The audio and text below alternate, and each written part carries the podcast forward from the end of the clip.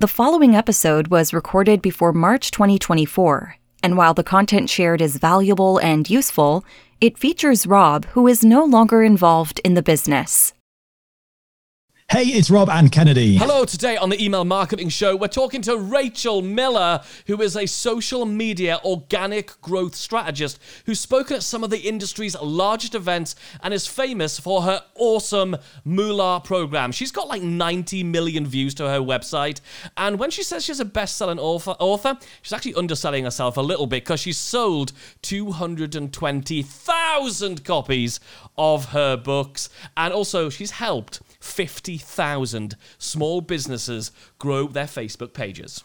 We're going to be talking about how you can grow your audience with organic content on your Facebook page. Yeah, that's right. Organic Facebook pages. Remember them. We're going to talk about how you can do that to build your list. Now, listen, when this episode comes to an end, we don't want you to feel like you're alone trying to figure out how does this stuff apply to you. That's why we created the email marketing show community. It's a totally free Facebook group. You can come and share what you're working on, get stuck into our training, the resources and the amazing discussions that take place there every single day. All you've got to do, go to Facebook and search for the email marketing Show community. It'll pop right up. Or if you open a web browser and go to robandkennedy.group, the magic of the internet will forward you straight over. Come and join us. It's a friendly place to be. It's a crown place to be. He crashed a big, and I mean a massive, Ford Transit van the very first time he hired one. It's hypnotist Robert Temple and the man who spontaneously bought an oil painting of a brightly colored military cat wearing a smoking a cigar, not wearing a cigar, smoking a cigar. It's the mind reader, Kennedy. Let's start the show.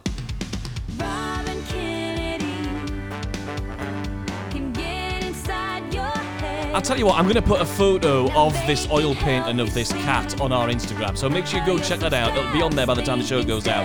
At Rob and Kennedy on the Instagram. And uh, you'll see this awesome piece of art that I spontaneously bought at Camden Market. You can tell it's an attractive cat because it's literally an oil painting. I think I just threw it in my mouth. The jokes are free!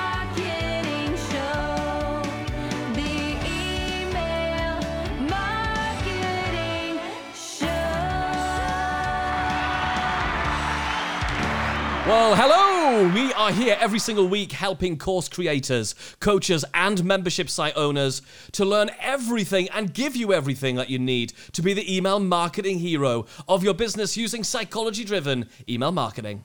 This week's episode is sponsored by ResponseSuite.com, the survey, quiz, and application form tool that we created to integrate directly with your email marketing and other marketing systems to segment your audience, find out more about your people, and make more sales. You can take a 14 day trial for just $1 by going over to ResponseSuite.com. Lovely stuff. Okay, Rob, we are obviously in the presence of social media royalty with Rachel Miller this week.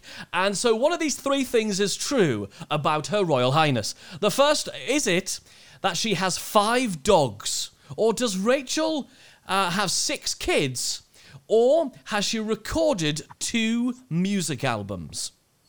Oh, this is a good one. I'm going to narrow it down. I think that it is probably. I'm just going to go for it. I think she's. This is this is wild. I think she's recorded two albums. I'm going to go for it. Is that a thing? Is that true? Rachel, which one's true?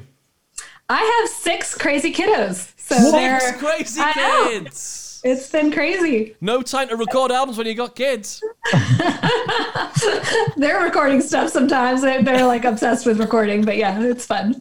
Awesome stuff. Now, obviously, you're really well known, and one of the things that you really stand out around is building Facebook pages, but building them organically, getting organic growth. I mean, Rachel, have we gone back in time? Like, does this thing still work?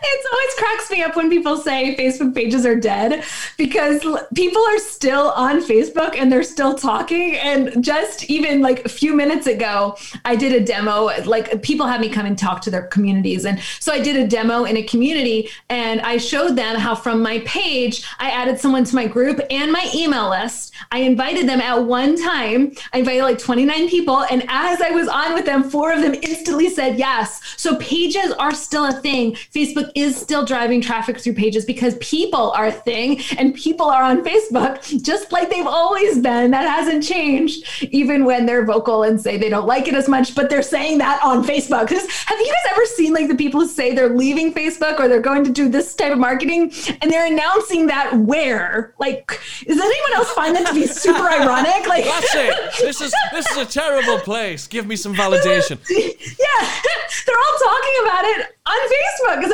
it's so much. It, it cracks me up. And um, no, Facebook is very much still a thing. We still have students who, without any ads, are reaching millions of people with their pages pages every single day and um, it's just been fun and it's fun for me as i'm seeing right now with the marketing like the way the world is going and with ios and google privacy sandbox organic Facebook pages are going to be even more important than before because of the changes that are happening in the platform. Leads are going to be even more expensive to get through ads because you're going to have the limited ability with retargeting. You're going to have the limited ability to follow up with those people. And what we have right now is the ability to collect an audience organically without that and drive that audience from a Facebook page, from an Instagram account, from Facebook groups, from, from even your profile on Facebook if you've optimized it well, into your list that you get to control and you get to drive um, traffic with your email list. I mean, it's easy as pie.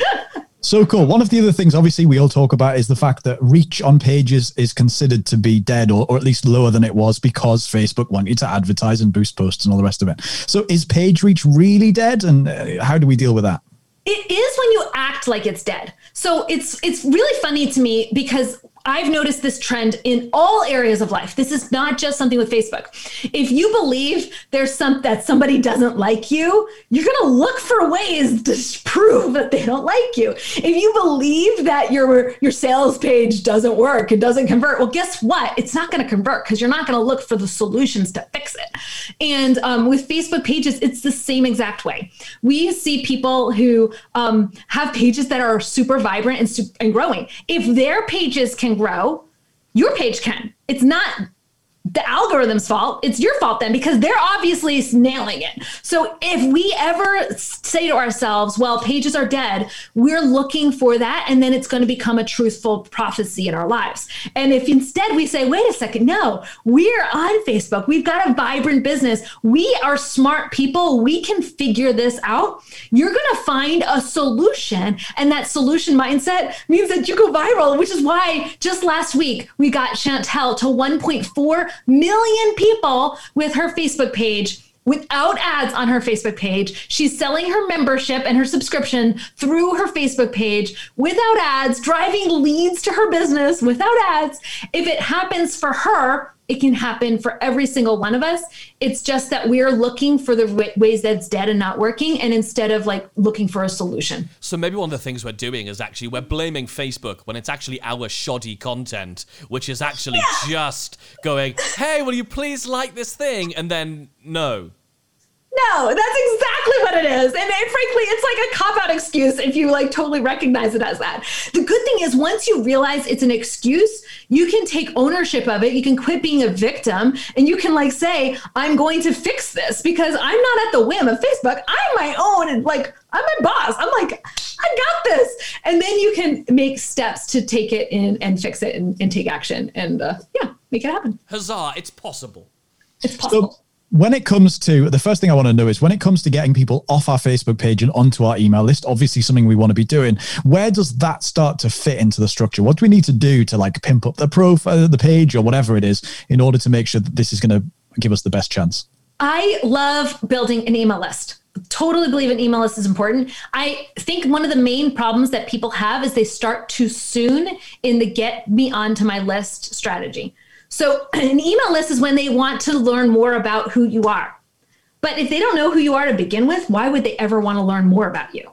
So, an email list is like a Facebook group, it's a, a SMS texting. You want people on the list, but you don't want to start with get on my list for this thing because they're going to give you their spam email. They're going to give you put you into like the fake box, right? They're you're not going to have that solid deliverability that I know every single one of your audience members, listeners really truly want with their business. So, what they need to do is hold off on the pitch for their email until they've had their audience self identify as this is me. I want every one of us that are listening right now to think of how can we get our audience to hook in and say, I want more from you, or I love this. That's me too. I'm in this boat. I'm just like you. So if they can respond to us as soon as they leave a comment on our page, well, guess what we can do? We can auto reply to every single person who's left a comment and be like, oh my word, I just love what you said about blah, blah, blah, blah, blah. Um, did you want like to geek out with me some more about that? You're not saying get on my email list. You're not even saying there's something free that you're going to give them. Like my best way to get on my email list is, hey, we just chatted. You want my emails later? Like that's it. There's no opt in, there's nothing. And I'm just saying, want to be part of the list? And they're like, yeah, sure, that sounds great. Like they sign up because they have that relationship with me because we've had six or seven back and forths. And next thing you know, I've grown my email list, but I've grown it organically, authentically, without like shoving a, a, freebie at them, which I do shove freebies at my audience because I know that they're marketers and they want the free stuff too. And everybody loves the free stuff. But my absolute best way of growing my list has not been the traditional lead magnet, come join my list. It's been finding those people who self identify as this type of person, putting engagement and content from them, talking back and forth to them. And then they, guess what? They join my Facebook group. And one of my questions on my Facebook group is Hey, if you want me to follow up with you later over email, do you, um, shout out, leave me your email. You don't need to to join this group, but if you want to, leave, drop it. And you know what they do? 75 to 80% of them give me their emails. And then I get to message them and I have them on my list. And I never had to put a bribe in front of them. And now my email list is full is has high open rates has is full of interaction because I put those freebies in my email list. So now they're like, oh my word, I gave her my email. I was expecting really nothing for it because she didn't promise me anything other than she's going to follow up with me with a newsletter, maybe when she feels like it over email. And now I get these value pieces constantly, and those value pieces then drive them into a deeper relationship with my brand. I love it. So basically, are you finding that if you move people from the page, as your call to action, once you've done this all this engagement stuff, you're moving people from the page to the group, does that mean Facebook penalizes you less because you're keeping them on platform? How do you feel about that whole on platform algorithm thing? Is that a better thing to do? Um, I it, it's better to keep them on platform. Obviously, Facebook. That's in Facebook's best interest. That said, I drive straight to an email list as well. Both of them work. What Facebook wants to see is interaction. So anytime you've got someone interacting with your brand, no matter whether that's a Facebook page, a Facebook group, Facebook profile, they're going to reward that with more interaction. So your profile, you can have a lot of interaction on your profile and put a link in your profile to your lead magnet and people will come and click over to it. What they're not going to click over to is when you put that all over your cover and you put that in your photo descriptions because now they feel like when you're interacting with them in a group, they feel like you were spamming them versus you were actually genuinely trying to get to know them. So I want the person who I want that person who instantly trusts me and trusts me enough to take my recommendations and to do, to do what I say and put it in practice in their lives and so for me, that means I hold back on putting my offer right out to, in the front to them. I want to kind of date them a little bit. I want to get to know who they are. I want them to feel like I'm getting to know who they are. Guys, I've got 51,000 people in my one Facebook group. I've got 10,000 friends, like people following my profile. I don't know who any of these people are, but I want them to feel like I know who they are. I want them to feel connected to me. I want them to feel like they're part of that community before I say, let me solve your problem. Because if you come at someone and let me solve my, your problem, I've got this lead magnet that's going to fix this. More often than not, you're actually going to push that person away because they feel like, wait a second, why is this person knowing about my problems? Like, I don't want to talk to them about that. Like, you want to have like a little bit of trust there first. I see lots of people use their Facebook page when they've got something to, to push, either a free thing or a webinar or a product or something. In other words, what they do is they go, I've got this new lead magnet, I've got this new webinar, I've got this new product, whatever. And their next step is, right, where can I publish it? Well, I'll email my list about it and I'll post about it on Instagram stories. Oh, I remember, I've got a Facebook page. I'll go and post on there. And they get their Facebook page out and they blow the cobwebs off it and then they make a post. And basically, what it means is their Facebook is like, come and get this thing. And then three months later, come and get this different thing. And then three months. And of course, there's no wonder that gets A, no engagement, and B, Facebook reach is dead. So yes. basically what I want to know is how do how do we start? What sort of content should we be putting on there that is going to get engagement, that is going to get better reach, and then how often can we start to talk about come and get my emails as you've just described? I like to use a, a three, like I call it engagement stacking. You post a photo, you post a video, you post a conversation starter, which is where you ask your audience a question. And it's not a question to sell something, you're, you're asking them a question to help them be relevant on topic. And then the fourth post you do is about yourself and your thing. And then you go back, photo, video, conversation starter, whatever the heck you wanted to drive traffic to. Photo, video, conversation starter, whatever the heck you want to. So that cycle for me is like a rhythm that I can stick with. And it's a rhythm that weathers the algorithm storms. So there will be spikes. Like for three months, video will be huge. And yes, you could go faster if you posted more video then. Or then there's a spike where conversations are huge and you could grow faster. But for me, I want to just keep things simple photo, video, conversation starter. I've been doing that system for literally probably seven years, growing audiences, and that weathers those storms of those algorithms and just kind of keeps it keeps it growing. That makes perfect sense as to why you've got those three different things in your post deck app, haven't you? So mm-hmm. when you've got you've got those three different distinct things that you prompt people within that app. If anybody hasn't checked oh, it out, yeah, sorry guys, I do have an app called Post Deck that gives you ideas. So yeah, yeah, yeah, yeah and that's that's why that's why you do that. Um, so I'm just curious, actually, on your profile itself where would you say, yes, definitely put a link to your website, your blog, your. It doesn't even have to just be a way of getting your email list directly, but where would you say do have them? And where are some places you've seen people do it and you go, ah, probably don't do that?